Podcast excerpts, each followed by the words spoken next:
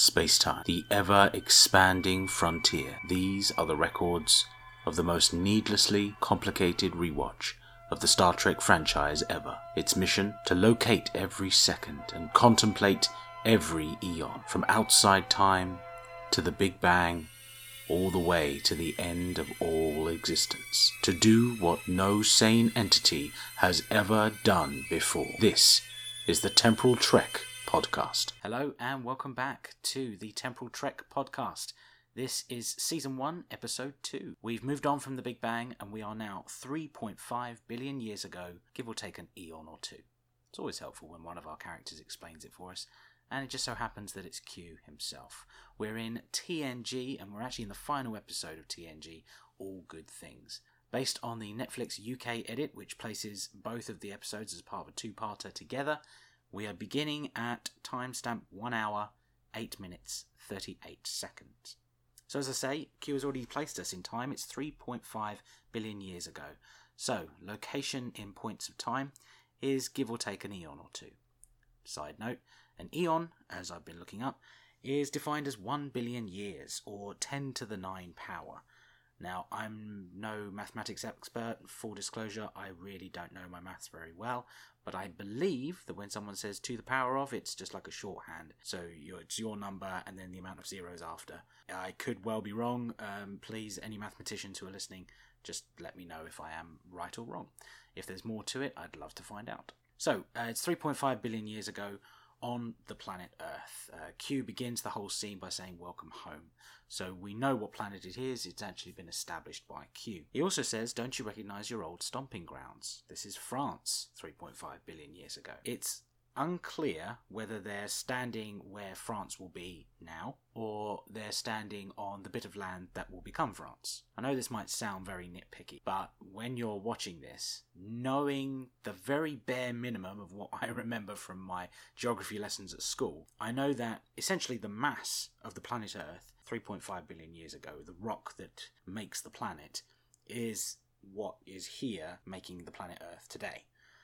But because of volcanic activity, because of land masses settling into tectonic plates, uh, obviously the shifting, um, the, the different land masses that existed on the planet over the past 3.5 billion years, where you would be standing where France is now wouldn't necessarily be the same place that the land mass is 3.5 billion years ago. Hope that makes sense. So, is Picard actually home, or is he standing on, say, the landmass that will become France, but it's actually somewhere like Australia or where Australia will be? Uh, 3.5 billion years in the future. It's one of those little things that always got into my head and, and was like a niggle even you know when I was first watching this and then rewatching it all the time on DVD, it always made me wonder: is he actually standing where he is?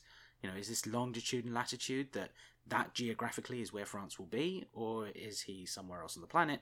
But it just happens to be the same point. Who knows? Um, it, it's such a minor point, but it's such a short clip. Thought I might throw it in anyway. Q then goes on to make a point about all the volcanic ash and having to speak to the maid. Uh, again, nice little bit of uh, meta humor that we've seen before with the Q. It's just always a bit of fun aside when a character can do something like that in a show like Star Trek. But this is another sort of scientific point as well. Had this actually been time travel, no Q's involved, and this was Picard going back 3.5 billion years, there are several documentaries I've seen about dinosaurs and some of the creatures that came before the dinosaurs that explain that even if you were a time traveler going back to that point, you'd have to have some sort of breathing apparatus because you wouldn't be able to take in as much oxygen as you could today. We are the products of the environment that made us thousands of years ago. Billions of years ago, that environment did not exist.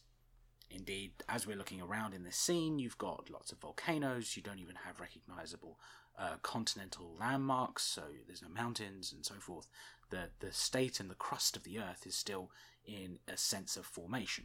As I said before, you know, billions of years will go past and tectonic plates will settle, and then the things that we recognize today as Earth will eventually form. Unfortunately, they're just not there 3.5 billion years ago. So Q is clearly keeping Picard alive. You could use this as an argument to say that this isn't actually time travel, that this is some sort of simulation of 3.5 billion years ago. Um, you know, a, a Q TED talk, as it were, uh, trying to get you in uh, and, and showing you uh, the past. But for me, I think this is actually time travel. He hasn't explicitly stated that this is what will happen, but I'm just showing you an approximation, which he does in other episodes. Again, doesn't quite factor into this segment, but in other episodes, knowing Q, knowing what he does, he does always state that it's not a simulation or an approximation. He does actually say this is time travel, so I'm going to go with time travel. As Picard looks into the sky, Q points out there's an anomaly up there. I know what the anomaly is. Again, I've seen Star Trek, but if you were brand new coming into the show, watching this section completely devoid of context, what is the anomaly? It appears as sort of a white ball of immense gas emanating across the sky. Q is saying that it even fills up the galaxy. So this is a massive, massive object, and it's huge in the past. Picard notices that that's something unusual. So there's clearly a decision that's been made in the future, perhaps by Picard, that has affected some anomaly, and in the past it grows bigger. We're already given this in just a few lines of dialogue. Q then breaks this and wants to point out something to Picard. He's pointing at this green puddle of goo sitting on a rock. He says that this is the first time that life will appear on the planet. Now, jumping out of the existence of Star Trek, the world of Star Trek, the in universe Star Trek, into the TV universe of Star Trek, this episode was made in the 1990s. Again, not an expert here. I've done the bare minimum of research here. I've done my Googling. That's pretty much it. Um, I don't know where scientific theory was at the point. From what I gather, there are two camps of ideas that were floating around at the time. Either life started on the planet Earth from a green pile of goo, which was amino acids that formed proteins and so on and so on and so on over millions of years, uh, and that it was much more of a process of many different elements coming together over a long period of time, and the acids then forming the proteins throughout a very long train of history was like combustion, was like uh, lighting a match. The conditions have to be right, and therefore that causes the acids, which causes the proteins, and so on. There's another camp which I can see, which is called the theory of panspermia. This has gained a little bit more traction. I think it's far more accepted now. Again, not an expert here, but I believe it's the more accepted alternative that the combinations, the acids, the proteins, and everything like this started when an asteroid, a celestial body, smashed into the planet Earth billions of years even before this clip with Q and Picard, carrying some of those acids on top of it, essentially meaning that all life on planet Earth is alien to the planet Earth. It just came here. Of course, panspermia doesn't quite account for the fact that, well, where did those acids come from, and so on and so on and so on. But it does mean there's sort of a, a broken link in the chain in panspermia, as opposed to just a constant chain from the old way of thinking. And I believe that old way of thinking is, is what was popular at the time in the 1990s when this episode was made. Today, it would probably be panspermia. If panspermia were to be the true theory, the uh, exact way things actually happened, and this anomaly is out in space, leaping back into the in universe explanation for Star Trek, does that mean that the asteroid was destroyed by the anomaly, and therefore all of the proteins and acids didn't arrive on the planet. So, regardless of which camp you come into, you could rewrite this scene to match scientific theory. But it's still great to see two characters standing there effectively having a debate about the origins of life. Q places his hand in the green goo and sort of brings it up. And he talks about this is the building blocks of life. Uh, isn't it funny, all the things you know, all the things that you have learned, and it all comes down to this green pile of goo. Uh, I love John de Lancie and the way he delivers the line is so much of an actor's choice, leaping out of Star Trek universe and into sort of the, the production universe and our reality as well with John de Lancie. Uh, I, I love the voice of John de Lancie. I love the characters that he plays. Uh, I know that he's now in the um, My Little Pony universe as a character. Uh, was it called Discordance? Something like that. Who is effectively another god character playing off of that. I loved John de Lancie in the Stargate universe and the Senator, who later, I believe, became a Goa'uld. Wow, I'm gonna have to watch rewatch Stargate as well. Oh god, there's another podcast idea for you. But again, that character was so conniving and horrible. John de Lancie, I just I love his performances and his acting choices. And just saying that word goo with such delight and goo, you, you get that impression. It's so it it's such a minor thing. It's something that most people would just probably ignore. But when I watch this and see his choices and, and what he's doing, it's just fun to watch. But then he goes into the explaining the process of the acids turning to proteins and so on and so on. And then, oh, nothing happens. See what you've done? And Picard realizes that he has made some sort of error. He's made a choice which has somehow caused this anomaly, and that has gone back in time somehow and prevented the origins of life on the planet Earth. We're not just talking about wiping out the human race, we're not just talking about the animals, we're not talking about dinosaurs, we are talking about everything. Plants, animals, dinosaurs, us, humans, everything. And of course, if the anomaly is doing that to us, and it's the size of almost the entire galaxy, he's also wiped out many other civilizations based on some sort of choice he will make in the future. When you look at the character of Picard, imagine that weighing on him, and he's just dealing with it in such a cerebral way. It's a fantastic bit of acting from um, Patrick Stewart. It's so understated, but it clearly affects him. He is a character that internalizes every decision and struggle that he takes. As I'm recording this, we are currently six episodes into the Star Trek Picard series, broadcasting in your reality as you're listening to this podcast as well. Seeing that character and how he has also internalized this future version of Picard. It's quite interesting to see some of the pickups, some of the internalization that Picard does and did do back in the TNG era as well. Q congratulates him on this decision, whatever it may be, and we end at timestamp 1 hour, 10 minutes, 56 seconds. So, we've located the point in time 3.5 billion years ago. Now we've got to look at continuity. As I've said before, Q has time travelled. He hasn't said that this is an approximation. This isn't a Q TED talk or a PowerPoint presentation trying to explain something to Picard but in an unreal reality. This is another reality, but it is not the reality or universe of Star Trek.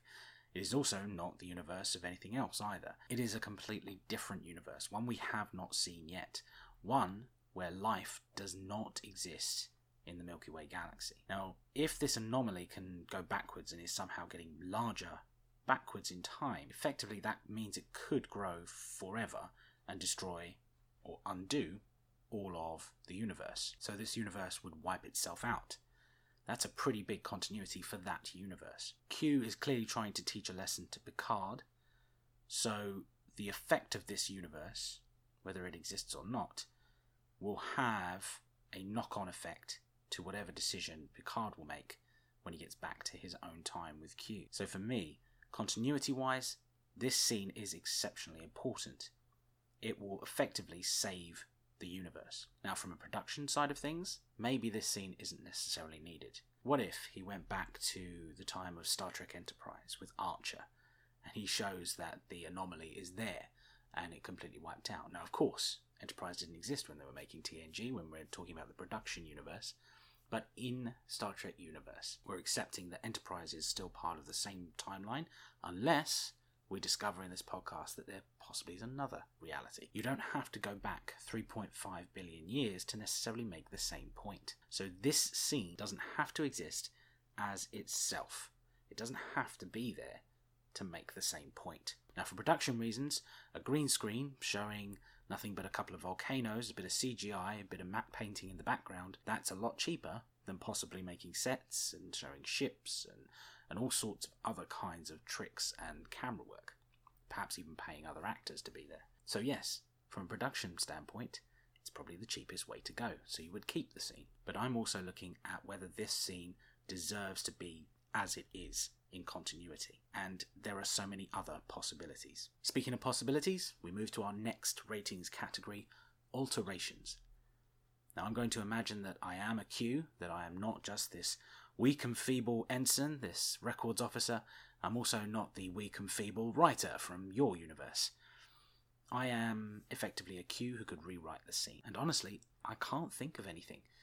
There is so much delivered to you in so few lines, with just a little bit of imagery and a few looks and glances from both Q and Picard. The acting is on point, the writing is on point. Whether I believe that this scene should exist as it is or not, it's a very effective scene. It proves a point in less than three minutes. That's pretty magical. So, recommendations. To a Star Trek fan, this scene is from one of the best finales of all of Star Trek, in my opinion. Does this scene, this three minute clip, stand up on its own? Possibly not. To a Star Trek fan, like I say, you could get other things. You could go back in time. What if uh, the scene was set during the TOS era and they'd superimpose the anomaly into a TOS episode with uh, a CGI Kirk reacting to it? There are other things they could have done, but there's just always something magical about watching Q and Picard having a discussion. It could be about literally anything, and it's really good to watch. So, for Star Trek fans, I'm going to say yes you can watch this clip. To non Star Trek fans trying to get into the franchise for the first time, trying to suss out what these characters are all about. We've got Q, we're giving a good grasp of his level of power. He is aware of so much going around him that there is something interesting about this character. And again, I have said John de Lancie is a joy to watch. The same goes for Patrick Stewart. Now, context for the scene they're talking about an anomaly, but you have no background for it. It doesn't interest you the the plot contrivance, the MacGuffin for the plot, isn't necessarily the hook here. But I know for a fact that I've had this episode playing in the background sometimes when I've had friends over and what have you, and they've ignored everything else when they see the spaceship sets and things like this. That hasn't really drawn them in. But when it's Q on screen with Picard, there's something magical about it. I'm coming back to this point. They're there talking about the origins of life, and it's something that almost everyone can kind of have a reference for like I've been saying, this stuff was covered when we were at school. So to see it depicted on the TV screen is quite magical to watch as well. It gives you something to think about. I know certainly that when I watch a documentary that talks about the formation of the solar system or something like that, this scene is sort of playing in the back of my head. Now, it could just be because I am a Star Trek fan, but there's also something that resonates about seeing two characters, two human characters, standing and watching a piece of history that no other human has ever watched before, going where no one has gone before, funnily enough. So, to non Star Trek fans, I am going to recommend this, purely based on the performance of the two characters and the actors portraying them. Now, to our gods, our godlike entities. Some of you may not be aware of why I've added this category in. Of course, the gods, they want to rewatch all of Star Trek in chronological order, and that's why they've got me sat here watching it on this device. They've got a Q in this. They might want to see one of their own, perhaps watching themselves represented on screen. Maybe that gives them something to enjoy. But it's also dealing with something else. It's dealing with time travel. It's dealing with an anomaly that has an effect on time, existence, life, and unfolding things. It's also showing an existence where the universe will possibly completely fail. It transcends the normal day to day of what Star Trek is and gives us something else to watch.